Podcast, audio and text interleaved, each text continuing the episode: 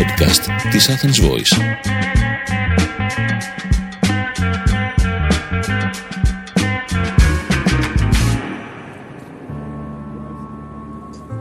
Είναι το podcast «Οι Κυριακές του Κόσμου», μία έκτακτη σειρά που έχουμε δημιουργήσει τώρα ειδικά με το θέμα της εισβολής στην Ουκρανία, με τον Νίκο Παναγιώτου, τον Χρήστο Φραγκονικολόπουλο και καλεσμένο μας συνομιλητή σήμερα τον καθηγητή κύριο Παναγιώτη Τσάκονα, καθηγητής Διεθνών Σπουδών και Ασφαλείας και επικεφαλής του προγράμματος Ασφαλείας στο ΕΛΙΑΜΕΠ. Κύριε Τσάκονα, ευχαριστούμε πολύ για την αποδοχή της πρόσκλησης και τη δυνατότητα έτσι να συζητήσουμε για την εισβολή στην Ουκρανία. Το τι μέλη γενέστε, με την, τι φέρει για την επόμενη μέρα για τις διεθνείς σχέσεις και γενικότερα την ανατροπή που όλοι συμφωνούμε ότι δημιουργεί αυτή η κατάσταση. Να ξεκινήσουμε από την Ευρώπη. Μήπως ξυπνήσαμε σε μια μέρα με μια διαφορετική Ευρώπη, μια Ευρώπη που δεν είχαμε συνηθίσει να χρησιμοποιεί αυτή την γλώσσα; Ανα, αναμφίβολα. Έχουμε μια αφύπνιση της Ευρώπης ε, όχι αρκετά μακριά από την, από το, την έναρξη του πολέμου, ένα τρίμερο, τετραήμερο δηλαδή, όταν η μηχανή άρχισε να παίρνει μπροστά και το καράβι άρχισε να στρίβει. Το μεγάλο καράβι της Ευρωπαϊκής Ένωσης άρχισε να στρίβει ε, σε κατευθύνσεις που θα έπρεπε να έχει ήδη στρίψει ή κατευθυνθεί ε, με αφορμή άλλα γεγονότα στο παρελθόν. Την κρίση στην Ιουγκοσλαβία, θυμίζω, την Αμερικανική εισβολή στο Ιράκ, ε, δηλαδή παρόμοιους κλονισμούς, όχι τόσο σημαντικούς όσο τον, τον παρόντα στην Ουκρανία, αυτό που, που υφιστάμεθα τώρα στην, στην Ουκρανία, αλλά ε, πάντως κλονισμούς. Και από αυτή την άποψη η Ευρώπη, η οποία από τους περισσότερους αναλυτές δικαιολογημένα, την επόμενη μέρα της έναρξης του πολέμου θεωρείται ο μεγάλος χαμένος ή τιμένος αυτού του πολέμου. Ε, Τέσσερις-πέντε μέρες μετά ε, στέκεται στα πόδια της και δείχνει να ενηλικιώνεται. Δηλαδή να ξυπνάει από να, αφι, να αφυπνίζεται και ε, να παίρνει αποφάσεις που ξεπερνούν το διακηρυκτικό επίπεδο που μας έχει συνηθίσει ε, αλλά πραγματικά να παίρνει αποφάσεις που, που αφορούν τουλάχιστον δύο-τρία επίπεδα. Δηλαδή το στρατιωτικό επίπεδο και το πολιτικό επίπεδο, κατά, κατά κύριο λόγο.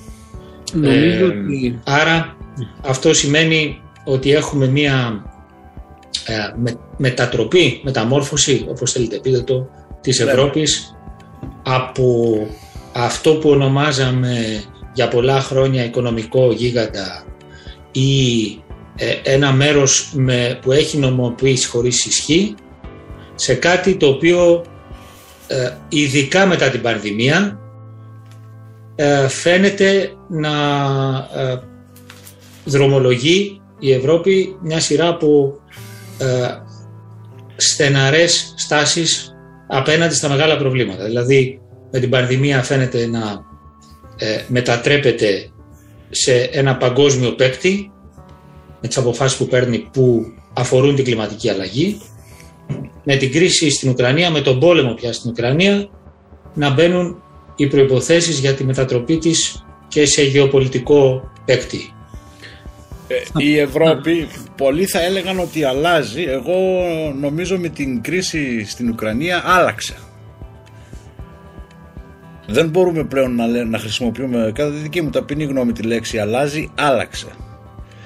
Και κάτι που οφείλουμε νομίζω να υπογραμμίσουμε για την περίοδο της πανδημίας είναι και ο τρόπος με τον οποίο ε, προσέγγισε τη λογική του συμφώνου σταθερότητας τις προϋποθέσεις του συμφώνου σταθερότητας και μπόρεσε και προχώρησε και με την σύσταση του Ταμείου Ανασυγκρότησης.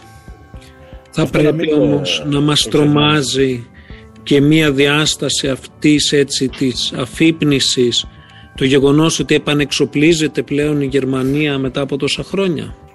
Ξέρεις τι είχε πει ο Πολωνός υπουργός Αμήνης το 2011 Περισσότερο λέει με φοβίζει μια Γερμανία που δεν κάνει τίποτα και λιγότερο μια Γερμανία που κάνει πολλά. Πολύ ωραία. Παναγιώτη; Ναι. Είναι μια, ε, ένα, ένα ερώτημα που νομίζω σε αυτή τη φάση, δηλαδή την πρώτη φάση μετά την αφύπνιση, είναι, είναι δύσκολο να απαντηθεί. Ε, περισσότερο να σκεφτούμε πρέπει και να βοηθήσουμε την, ε, την ε, αφύπνιση αυτή της Ευρώπης που κατά κύριο λόγο εκφράζεται από την ε, στροφή που επιχείρησε η Γερμανία, έτσι, γιατί κακά τα ψέματα η Ευρώπη χωρίς την αφύπνιση της Γερμανίας, την εγκατάλειψη δηλαδή κάποιων πολιτικών του παρελθόντος, ίσων αποστάσεων, μιας αντίληψης ως πολιτικ που περίμενε την, την Ρωσία να εξυγχρονιστεί, ε, μια κατάσταση πολύ βολικής για, για τη Γερμανία ενός μεταψυχροπολεμικού στάτους όπου η αμερικανική προστασία, η ομπρέλα δηλαδή της αμερικανικής προστασίας έδινε τη δυνατότητα στην ε, Γερμανία να ε, εξελιχθεί οικονομικά και μάλιστα ασύμετρα ε, όλα αυτά αλλάζουν, όλα αυτά τελειώνουν με αποτέλεσμα η η Γερμανία να παίρνει αποφάσεις που ήταν αδιανόητες ή απαγορευμένες. Έτοπη με την πραγματικότητα το... η Γερμανία, τελείωσε. Ναι, δηλαδή, ναι. Ε, είναι αλήθεια, γιατί, γιατί εγώ ναι. θα ξέρεις πώς θα το έθετα, Χρήστο, ως το, ως το τέλος των ψευδεστήσεων πρώτα ναι, της Γερμανίας και, με, ναι. και, μετά της, της Ευρώπης. Και της πράγμα, το οποίο, πράγμα το οποίο οδήγησε και στην, τελικά στην ε, στην, στην ε, κινητοποίηση των λαών της Ευρώπης που με τη σειρά τους σπρώχνουν τις πολιτικές ηγεσίες. Ναι. Δηλαδή το μπάστα, το μπάστα έρχεται πρώτα από τους, ναι. από τους λαούς το ως εδώ. Ακριβώς. Νομίζω έρχεται πρώτα από τους λαούς της Ευρώπης και εσείς είστε πιο ειδικοί να εξηγήσετε. Να τονίσω το γιατί. που απολάμβανε, έχεις πάρα πολύ δίκιο σε αυτό που λες από το μαξιλάρι ασφαλείας των, ε, ε των ΗΠΑ που της επέτρεψε να αναπτυχθεί οικονομικά αλλά και να παίζει, το, να παίζει ένα παιχνίδι μέσα από το οποίο προσπαθούσε να εξισορροπήσει και την απειλή ε, ε, και τα εμπορικά της συμφέροντα. Και αυτό δεν το βλέπουμε μόνο ή δεν το είδαμε μόνο με, την, με τη Ρωσία, το είδαμε και με, το βλέπουμε και με την Κίνα, έτσι. Πολύ σωστά. Ε, και, και κάτι που οφείλουμε να υπογραμμίσουμε σε αυτό το παιχνίδι εξισορρόπησης που έπαιζε ε, τα τελευταία 10 χρόνια είναι και το γεγονός ότι αμέσως μετά την Κρυμαία το 2014-2015 υπέγραψε τη συμφωνία για τον Nord Stream 2 ο οποίος κόστισε, το άκουσα σήμερα, περίπου 11 δις ευρώ. Πολλά, πολλά χρήματα. Και λοιπόν, θα... αυτό, αυτό νομίζω δίνει και περιεχόμενο στη στροφή. Δηλαδή, Ακριβώς. ίσως δεν ήταν και ε, δεν υπερβολή να πούμε ότι, ότι μεταφερόμαστε σε μια κατάσταση ε, ανάληψης θυσιών εκ μέρους υποχρεωτικών θυσιών, ναι. δηλαδή υποχρεωτικού πόνου τον οποίο πρέπει να περάσει η Ευρώπη τώρα για να μην επιτρέψει αύριο πολύ μεγαλύτερες α, α, αλλαγές τις οποίες τις βλέπει εκεί έρχονται δηλαδή η Ρωσία κατέστησε σαφές νομίζω σε όλη την Ευρώπη που, ότι είναι διατεθειμένη να αμφισβητήσει και να, και να, και να καταλύσει τον πλέον βασικό αρμό λειτουργίας του μεταψυχροπολεμικού, ε, της μεταψυχροπολεμικής τάξης. Και αυτό, ναι. αυτό ήταν ένα εξαιρετικά ισχυρό, ε, ναι. ένα εξαιρετικά ε, ισχυρό κλονισμό ε, σε, σε όλα τα επίπεδα, όχι στο επίπεδο της ελίτ μόνο. Διασκεδάζοντας θα μπορούσαμε να πούμε ότι ο Πούτιν αντί να φορέσει ένα καπέλο όπως αυτό που φόραγε ο Τραμπ που έλεγε Make American, ε, Make America Great Again φόρεσε ένα καπέλο που έλεγε Make Europe Great Again. Εγώ νομίζω ότι θα πρέπει να τονίσουμε στο σημείο αυτό και με βάση έτσι την συζήτηση που είχε αναπτυχθεί στην Ελλάδα γύρω από το θέμα με την εισβολή στην Ουκρανία και που νομίζω ότι διαφεύγει της προσοχής ότι τώρα είναι μια σημαντική ευκαιρία και για την Ελλάδα να προωθήσει αυτή την αμυντική συσπήρωση που είναι προς το απόλυτο συμφέρον μας. Αυτό που εμείς επί δεκαετίες προσπαθούσαμε να πετύχουμε και ζητούσαμε η Ευρώπη να το κάνει το κάνει η Ευρώπη εξαιτίας των αμυντικών ανακλαστικών προκειμένου να προστατευθεί έναντι της εισβολής και των επιθετικών διαθέσεων της ε, Ρωσίας κάτι το οποίο είναι ένα σημαντικό πλεονέκτημα για τα εθνικά μας συμφέροντα. Δηλαδή η αμυντική ανάπτυξη της Ευρώπης είναι κάτι που εμείς πρέπει όχι απλά να ενθαρρύνουμε, αλλά να τον, το ενισχύσουμε με κάθε τρόπο. Γυρίζουμε... Ενδιαφέρον, αν μου επιτρέπεις Νίκο, είναι ότι σε αυτή τη νέα κατάσταση πραγμάτων αυτού του είδους τα επιχειρήματα είναι πλέον ε, πιο πιστικά και σε αυτιά τα οποία είναι επίφορα σε, σε αυτά τα επιχειρήματα διότι ε, αναλόγως με τις ελληνικές ας το πούμε αιτιάσεις όσον αφορά την Τουρκία έτσι, τα προβλήματα ασφάλειας που αντιμετωπίζουμε από την Τουρκία υπήρχαν και από τις βαλτικές χώρες, από τις χώρες κεντρικής ή ανατολικής Ευρώπης ε, όσον αφορά τη Ρωσία. Η Ρωσία κατέστησε σαφές ότι συνιστά απειλή για την Ευρώπη, για το μεταψυχροπολεμικό status quo.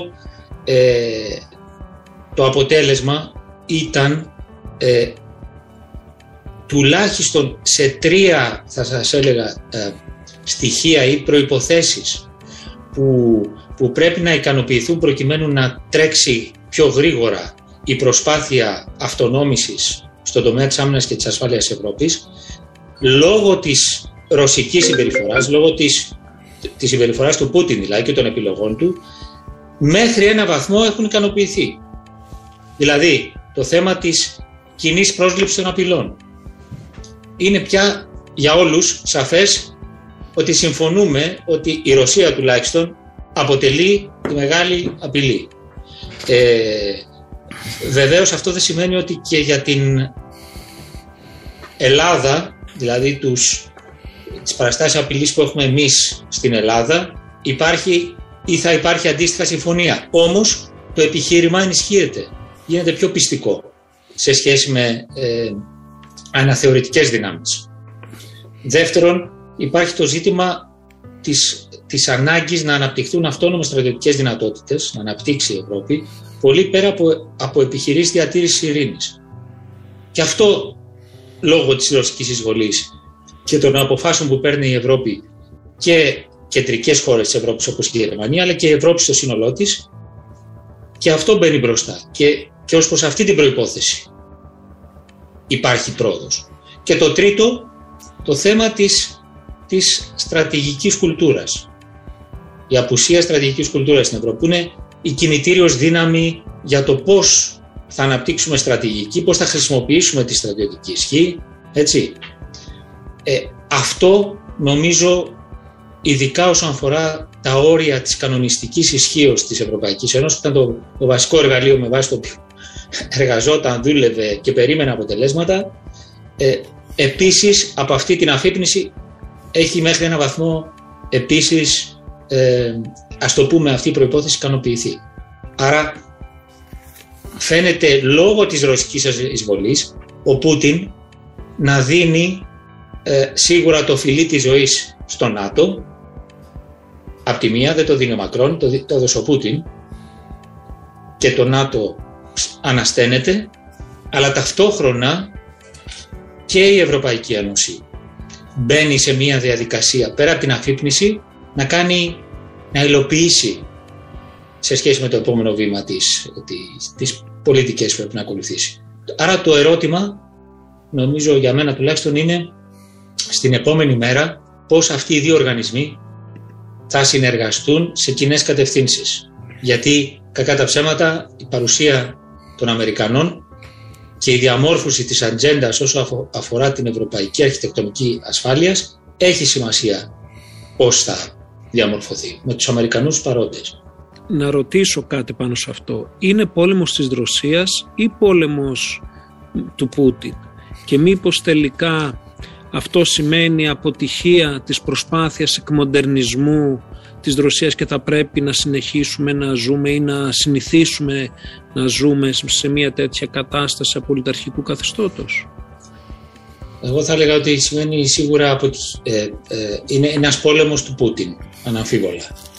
Ε, και φοβάμαι, εσείς είστε ειδικότερα από μένα να, να, το, να το αναλύσετε, και της κυριαρχίας του πουτινισμού και της αντίληψης που υπάρχει ε, στην συγκεκριμένη χώρα για το πώς επιτυγχάνονται, ε, προωθούνται τα συμφέροντα και επιτυγχάνονται τα, τα συμφέροντα με τη χρήση βίας. Ε, με την ομή χρήση βίας. Με την ομή χρήση βίας. Με την ομίχρηση βεβαίως. Γιατί αν κάτι μας αφύπνισε είναι αυτή η ομή χρήση βίας. Η οποία εκφράστηκε και με την αναφορά για τα πυρηνικά που δεν έχει ξαναγίνει ε, εδώ και δεκαετίες αντίστοιχη αναφορά περί χρήσης πυρηνικών. Κοίτα Παναγιώτη ε, και Νίκο, εγώ νομίζω ότι εδώ έχουμε να κάνουμε με έναν αυταρχικό ηγέτη ο οποίος δικαίως ή άδικος ε, εκμεταλλεύεται κατασκευασμένες ή μη κατασκευασμένες αντιλήψεις που έχει η Ρωσία για την ε, θέση της στον κόσμο. Έτσι. Ε, όλοι γνωρίζουμε ότι η Ρωσία κέρδισε τον δεύτερο παγκόσμιο πόλεμο αλλά βγήκε χαμένη μετά το τέλος του ψυχρού ε, πολέμου και υπάρχει γενικότερα αυτή η ψυχολογία ας πούμε και ειδικότερα ανάμεσα στη ελίτ της χώρας ας πούμε ότι η Ρωσία δεν έχει τη θέση που θα έπρεπε να έχει στο, στο παγκόσμιο σύστημα. Παίζει πολύ σημαντικό ρόλο νομίζω και η ψυχολογία του Πούτιν. Ο Πούτιν είναι ένας τραυματισμένος άνθρωπος όπως είναι και αρκετοί της ε, γενιάς του. Είναι και 70 χρονών δεν ξέρω εσύ μου τα συζητάγαμε χθες μαζί δεν θυμάμαι και η ζωή του τελειώνει, φτάνει σε ένα τέλος. Και μπορεί να διακατέχεται και από το άγχος ότι δεν θα προλάβει να δει τα όνειρά του για μια μεγάλη Ρωσία να, να ξαναστείνεται. Αλλά στο εσωτερικό αυτό που μου έκανε εντύπωση διαβάζοντας, διαβάζοντας διάφορα κείμενα είναι δύο πράγματα. Ότι κάνα τρίμηνο πριν την εισβολή όλες οι αναλύσεις που έκαναν ειδικοί, ακαδημαϊκοί, καθηγητές, ας πούμε δημοσιογράφοι εντός της Ρωσίας πόνταραν όπως πόνταρα και εγώ ας πούμε. αν μου βάζεις να, να στοιχηματίσω θα, θα στοιχημάτιζα χίλια ευρώ ότι δεν θα γίνει πόλεμος. Αυτό το ένα. Και το δεύτερο, είναι πολύ αυξημένα τα ποσοστά από τα μέσα του 21 και ύστερα τρόμου που νιώθουν οι Ρώσοι για τα μέτρα καταστολής που υιοθετεί στο εσωτερικό της χώρας. Ε, ένα 58 περίπου της 100 των Ρώσων νιώθει έτσι. Και αυτό είναι εν, ίσως το υψηλότερο ποσό που υπάρχει στη Ρωσία, στη χώρα από το 94 και ύστερα λένε αυτοί που ασχολούνται. Αυτό μπορεί, αν τα πράγματα δεν πάνε καλά με τον πόλεμο και έχουν και για τη Ρωσία και ε, έχουν και αποτέλεσμα οι κυρώσεις, να οδηγήσει και στην απομάκρυνση του Πούτιν να δούμε πόσο, πόσο αυτό είναι ναι. ψευδής πόθος ή ναι. κατά πόσο υπάρχουν οι πραγματικές προϋποθέσεις να το ε, ναι. Έχω πάντως την αίσθηση ότι σε αυτό κατατείνουν ως πίεση εννοώ, ως μοχλό πίεσης και οι κυρώσεις πλευράς Δύσης και μια σειρά από άλλες κινήσεις που ακριβώς επιχειρούν να αποσταθεροποιήσουν το. και μέχρι ένα βαθμό θα έλεγα να εξορθολογήσουν το σύστημα. Δηλαδή, το πόσο θα καταφέρουν να δώσουν φωνή στο εσωτερικό της Ρωσίας σε κάποιους να, να, να ανατρέψουν, να το πω πολύ απλά, είναι πολύ, πολύ δύσκολο να συμβεί. Ε, ναι. ε, από την άλλη, ε, η, απάντηση νομίζω από πλευράς ε, Δύσης συνολικά πια και βέβαια Ευρώπης ήταν ότι δεν υπάρχει άλλος δρόμος παρά μία στεναρή στάση απέναντι στο, στο πρόβλημα πριν αυτό λάβει άλλες διαστάσεις. Και οι περισσότεροι από εμάς, έχεις δίκιο Χρήστο, πέσαμε έξω. Δηλαδή επιμέναμε σε μια ορθολογική ανάλυση των πραγμάτων που α, ε, ο τελικός, η αποφάση που πήρε ο Πούτιν μας ε, διέψευσε. Όλους, πανηγυρικά. Εκεί ίσως πρέπει να αναρωτηθούμε τι, τι θα ήταν χρήσιμο να μάθουμε μετά από αυτό σε σχέση με το Πρώτα απ' όλα, εγώ το, το, με έχει απασχολήσει το πρόβλημα αυτό σε σχέση με την δυνατότητα που προσφέρει η ακαδημαϊκή κοινότητα στους διαμορφωτές αποφάσεων εξωτερικής πολιτικής να παίρνουν καλύτερα αποφάσεις. Και ένα από τα βασικά στοιχεία της ικανότητας, της δυνατότητας, της γνώσης που έχει η επιστημονική κοινότητα είναι αυτή που ονομάζουμε area experts. Δηλαδή άνθρωποι που Στη συγκεκριμένη περίπτωση θα έλεγαν ότι ο Πούτιν θα υπερβεί τα εσκαμμένα και θα πάει πιο πέρα. Διότι γνωρίζουν πολύ καλά όχι μόνο το εσωτερικό πλαίσιο στη Ρωσία και πώς εξελίχθηκε, αλλά και την προσωπικότητα. Δηλαδή αναλύσεις ακόμα και σαν αυτές που διάβαζα του, του Lord Owen, ας πούμε, βασισμένες σε, σε κλινική, στην κλινική ψυχολογία, σε σχέση με, το, ε, με, με προβλήματα ας πούμε, που δημιουργούνται στην προσωπικότητά του και στην ψυχοσύνθεσή του λόγω των στερεοειδών. Το οποίο βεβαιωμένα παίρνει της, ε, ε, του φόβου του μην κολλήσει COVID, διότι το, ε, το, το ανοσοποιητικό του σύστημα είναι, έχει καταρρεύσει. Δηλαδή ζητήματα τα οποία ε, πρέπει να τα βάλουμε στις αναλύσεις μας, οι οποίες πρέπει πλέον να είναι διεπιστημονικές. Έτσι, τα εργαλεία που έχουμε εμείς ως, ως διεθνολόγοι, ως ε, πολιτικοί επιστήμονες διεθνολόγοι, αποδεικνύονται ανεπαρκή. Και βεβαίως η γνώση των ειδικών χαρακτηριστικών της, του προβλήματος που έχουμε μπροστά μας. Σε αυτό, αυτό νομίζω θα μας κάνει καλύτερους στην ανάλυση μας. Να βάλω στη συζήτησή μας και τον παράγοντα Κίνα. Πριν από αυτό όμως νομίζω ότι θα πρέπει να λάβουμε υπόψη ότι οι κυρώσεις κατά τη γνώμη μου πλήττουν και τη δυνατότητα της Ρωσίας να έχει ρόλο μεγάλης δύναμης και στο επόμενο πεδίο ανταγωνισμού που είναι αυτό της τεχνολογίας. Όπως διαφαίνεται μεταξύ του ανταγωνισμού, του τεχνολογικού ανταγωνισμού μεταξύ Κίνας και ΙΠΑ για το ποιος θα έχει την πρωτοκαθεδρία στον τομέα αυτό που θα δώσει αντίστοιχα αποτελέσματα και στην έννοια της ισχύως. Δηλαδή οι κυρώσεις που επιβάλλονται στη Ρωσία είναι πολύ πιθανό κατά τη γνώμη μου να την αφήσουν εκτός όλου αυτού του παιχνιδιού όπως έγινε και κατά τη δεκαετία του 1980 που οδήγησε στην κατάρρευσή της επιταχύνοντας πιθανώς έτσι μια απομείωση της δικής της ισχύως και ενισχύοντας το, το άλλο δίπολο μεταξύ ΙΠΑ και Κίνας. Ε, Παναγιώτη, ποια είναι η, η, τοποθέτησή σου, η ανάλυση σου έτσι σχετικά με το ρόλο της Κίνας στην εξέλιξη αυτή της Ουκρανίας και την επίδη και τις αποενονοημένες θα έλεγα εγώ αυτές αποφάσεις. Νομίζω ότι πρέπει να διαχωρίσουμε λίγο τις περιόδους σε σχέση με το, το ξέσπασμα του, του πολέμου και μέχρι την την επίτευξη ειρήνευσης σε σχέση με το, με το μετά. Δηλαδή, ε, εξακολουθούμε και βλέπουμε την, την Κίνα να ε, προσεγγίζει με, με ιδιαίτερη προσοχή το πρόβλημα μετά, τον, μετά το ξέσπασμα του, του πολέμου.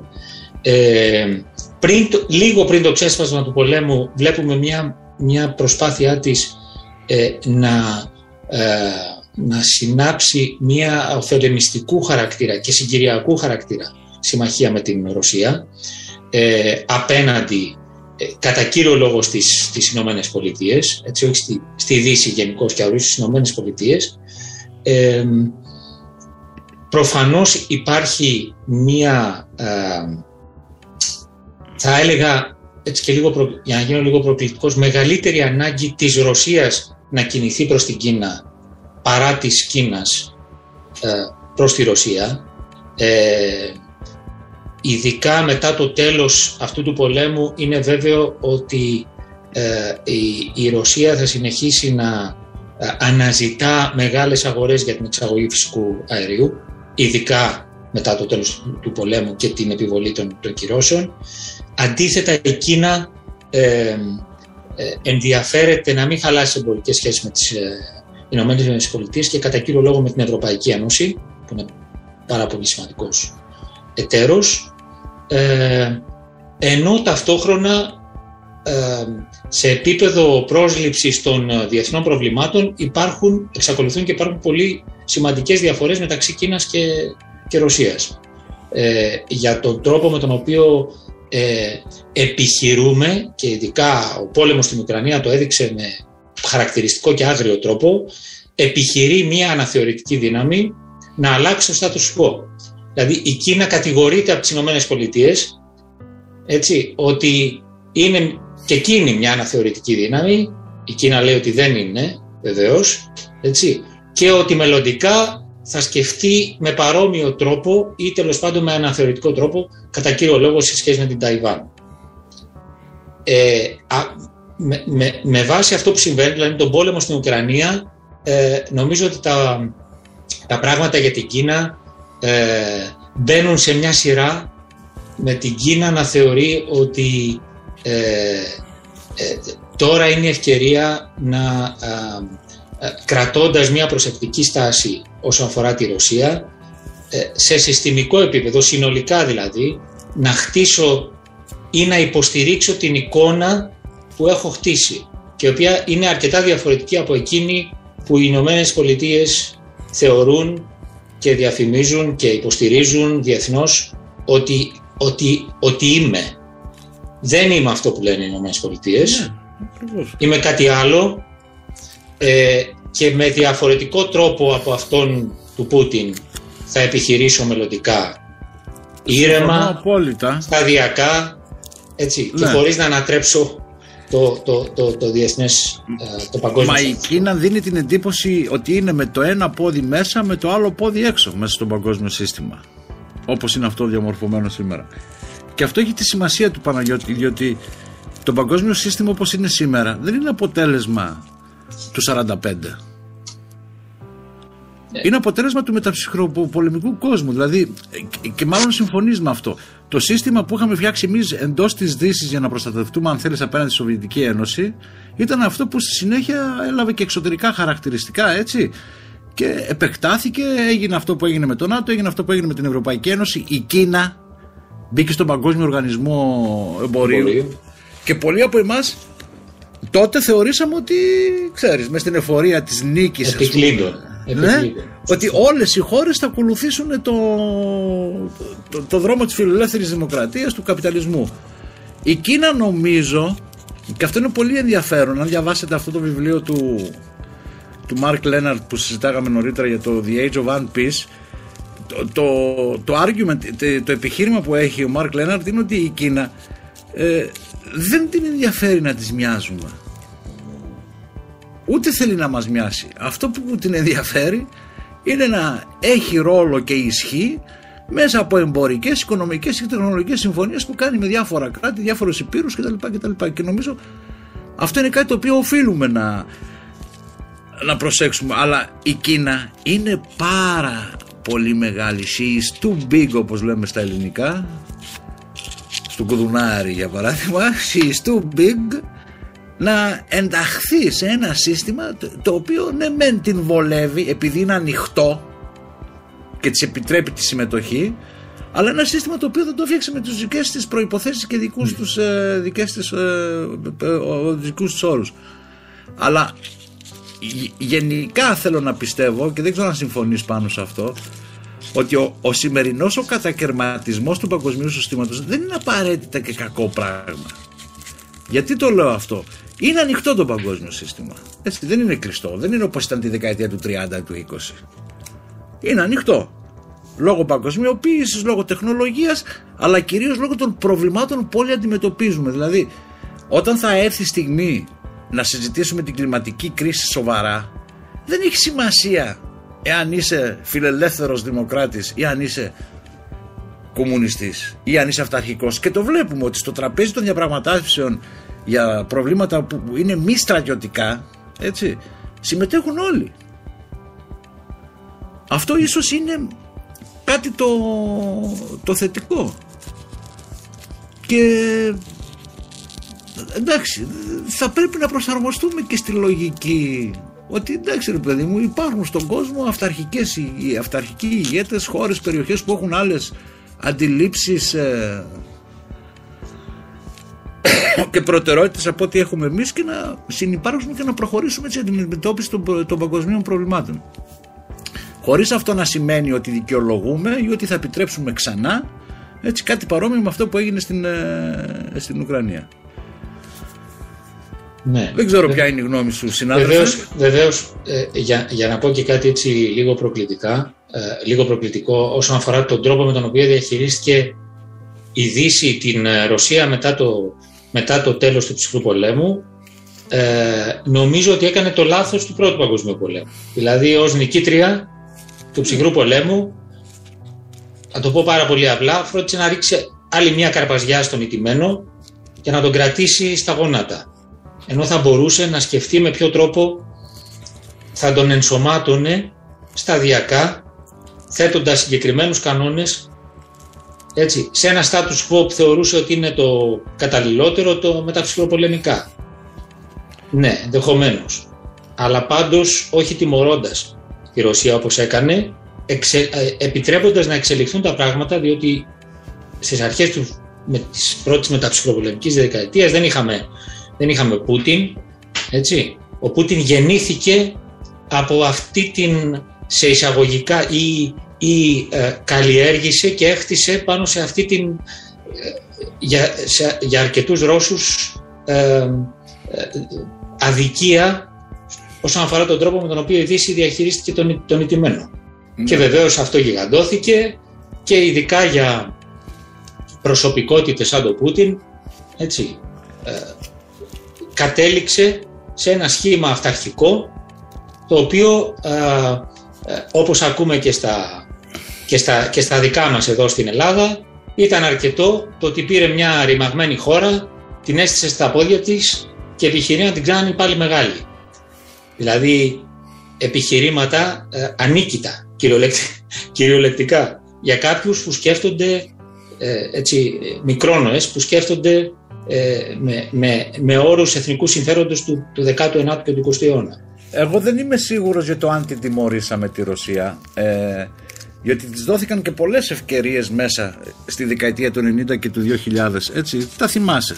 Μέσα από τον ΝΑΤΟ, μέσα από την Ευρωπαϊκή Ένωση μέσα από τους G7 κτλ ε, ναι, εγώ δοθήκαν ευκαιρίες. η λέξη τιμωρήσαμε έχεις δίκιο, δεν, δεν είναι ακριβής. Αλλά πάντως δεν, δεν πήραμε τις, τις, τις πρωτοβουλίες τις πολιτικές που θα μπορούσαν να την ναι, ήταν απαραίτητη η επέκταση του ΝΑΤΟ αλλά θα μπορούσε να γίνει με άλλο τρόπο. Δηλαδή είχαμε μία Αμερική που από τη μία ναι μεν έπρεπε να διαφυλάξει και να προασπίσει έτσι να προστατεύσει χώρες που είχαν φύγει από τη Σοβιετική Ένωση και μας έβλεπαν σαν θεούς έτσι, αλλά από την άλλη όμως έπρεπε να δει και τι θα κάνει και με τη Ρωσία εγώ νομίζω ότι έχει να κάνει ναι. με κάτι άλλο ότι για πρώτη φορά στην ιστορία μένει μία υπερδύναμη μετά το, το πέρας του Δευτέρου Παγκοσμίου Πολέμου υπήρξε έτσι μια κατανομή της ισχύως. Το 89 και μετά με είναι μόνο η ΙΠΑ η υπερδύναμη που έπρεπε να αποφασίσουν αυτό που συζητήσαμε πριν. Θέλω να εξάγω το μοντέλο μου. Θέλω να βρω κάτι άλλο. Γιατί αυτό το. το... Μα ήθελα να το εξάγω ναι, το μοντέλο. Ακριβώς. Και εκεί γίνονται όλα τα ζητήματα, ναι. δηλαδή προσπάθεια καταπολέμησης διαφθοράς, έκρηξη διαφθοράς, απλά και μόνο οικονομική βοήθεια, χωρίς ουσιαστικά να ληφθούν υπόψη ε, και η αναγκαιότητα να αποτραπούν οι συνθήκες που θα επέτρεπαν να εμφανιστούν τέτοιοι αυταρχικοί ηγέτες που εμφανίζονται ότι το αυτό που κάνουν είναι να ολοκληρώνουν το μεγαλείο μιας χώρας. Απλά όσοι είχαν φιλελεύθερη λογική, όπως έχουμε και εμείς στις διεθνείς σχέσεις, ήταν και υπερβολικά αισιόδοξοι. Πίστευαν ότι... Εμείς όμως δεν γράψαμε το τέλος της ιστορίας του. Ναι, ναι, αλλά ε, ε, το νιώσαμε όμως. Υπήρξε αυτή η εφορία, μην το ξεχνάς. Έτσι. Λοιπόν. Ε, πάντως, ε, Χρήστο και Νίκο, νομίζω ότι ε, τουλάχιστον μιλώντας για τον εαυτό μου, ο τρόπος με τον οποίο η, η ίδια η ζωή μας υποχρεώνει να σκεφτούμε μέσα από άγριες καταστάσεις σαν αυτή που ζούμε, ε, ε, μας κάνει όλο και περισσότερο ε, επειδή χρειάζεται, χρειάζεται ακριβώς να διαχειριστούμε πολύ δύσκολα ζητήματα. Ακριβώς. Ε, ταυτόχρονα φιλελεύθερους, αλλά και όσο ρεαλιστές χρειάζεται. Για να μπορούμε και, να, και να ε, προσεγγίσουμε τα ζητήματα, να τα κατανοήσουμε δηλαδή και, και να τα εξηγήσουμε. Και φοβάμαι ότι μία ε, προσέγγιση, μία σχολή σκέψης ε, συνήθως δεν, δεν είναι επαρκής ούτε για να κατανοήσει ούτε για να εξηγήσει πολύ περισσότερο. Μα το βλέπω στον εαυτό μου Παναγιώτη, εγώ δηλαδή τώρα λέω μέχρι εδώ, δεν έχει μεναλά, τέλος. Να ε, ρωτήσω... μέχρι εδώ. Παναγιώτη, ε, να ρωτήσω Εγώ δεν περίμενα από τον εαυτό μου να το πει αυτό ποτέ, ας πούμε. Ε. ε, να ρωτήσω λίγο κάτι που είναι βασικό. Η επόμενη μέρα ε, με την Ουκρανία με την, ε, με την κατάσταση της Ουκρανίας. Ποια θα είναι για το διεθνές σύστημα πλέον; Πραγματικά δεν, δεν μπορούμε να το ξέρουμε αυτό. Δηλαδή θα προτιμούσα να πω ότι, ότι η επόμενη μέρα ε, είναι την επόμενη μέρα πρέπει να τη δούμε σαν ε, ε πρώτα απ' όλα να δούμε τους όρους της ειρήνευσης. Πού θα κάτσει η μπίλια μετά την ε, κατήσχηση κατά πάσα πιθανότητα τη στρατιωτική της Ρωσίας στην, στην Ουκρανία. Πού θα σταματήσει, ποιοι θα είναι οι όροι της ειρήνευσης; Οι όροι της ειρήνευσης έχουν πολύ μεγάλη σημασία για την επόμενη μέρα για, σε σχέση με τι, σε σχέση με τις, με τις διατλαντικές σχέσεις, ε, σε σχέση με την στρατηγική αυτονομία και πώς θα αναπτυχθεί η Ευρωπαϊκή Ένωση και θα, επιτευχθεί, θα, θα, θα επιτύχει στρατηγική αυτονομία όπως θέλει σε σχέση με το πώς θα διαβάσει η Κίνα τη νέα κατάσταση. Ε, μέχρι ένα βαθμό και πώς θα διαβάσουν άλλες μικρές ή μικρότερες αναθεωρητικές δυνάμεις την εξέλιξη των πραγμάτων. Τι θα καταλάβουν; Η Τουρκία για παράδειγμα. Δεν είμαι από αυτούς που υποστηρίζουν ότι η Τουρκία αναβαθμίζεται από αυτή την, την, την εξέλιξη των πραγμάτων. Αντίθετα πιστεύω ότι υποβαθμίζεται. Ε, υπάρχουν ζητήματα τα οποία με πολύ εμφατικό τρόπο τίθενται διλήμματα που τίθενται ε, για, την, για την Τουρκία στις, ε, ε που έχει μπροστά της. Ε, πολύ, πολύ σημαντικά διλήμματα που πολύ δύσκολο να απαντήσει. Συμφωνώ. Από εκεί και πέρα ε, θα έλεγα αρκετά μετά από την πραγματική πια ρήξη της Ρωσίας με τη Δύση θα πρέπει να δούμε και με ποιο τρόπο αρκετά μετά όμως αλλά πάντως πρέπει να αρχίσουμε να το σκεφτόμαστε από τώρα ενσωματώνουμε τη Ρωσία, έτσι, όχι την πουτινική Ρωσία, τη Ρωσία στο, ε, σε μια ευρωπαϊκή αρχιτεκτονική ασφάλειας.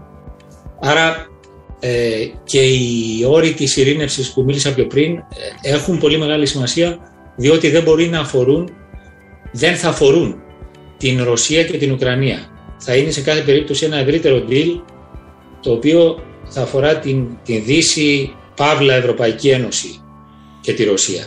Και ενδεχομένως ένα ακόμα ευρύτερο το οποίο θα αφορά και την, και την Κίνα.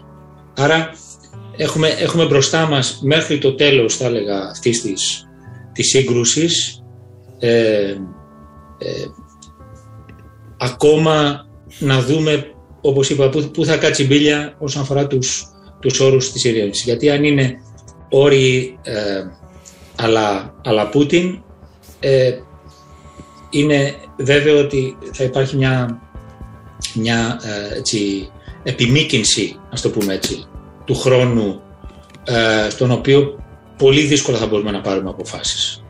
Ε, τώρα, ο, ε, σε σχέση με την επόμενη όμως μέρα όποια, όποιοι και αν είναι οι όροι της ειρήνευσης νομίζω ότι θα μιλάμε για μια ε, Ρωσία που ηθικά και πολιτικά θα έχει μετατραπεί σε ένα παρία του διεθνούς yeah. Ναι. συστήματος. Θα έχει χάσει δηλαδή από αυτή τη σύγκρουση. Όσο και αν κερδίσει σε, στο πεδίο όπως λέμε, στρατιωτικά στο πεδίο.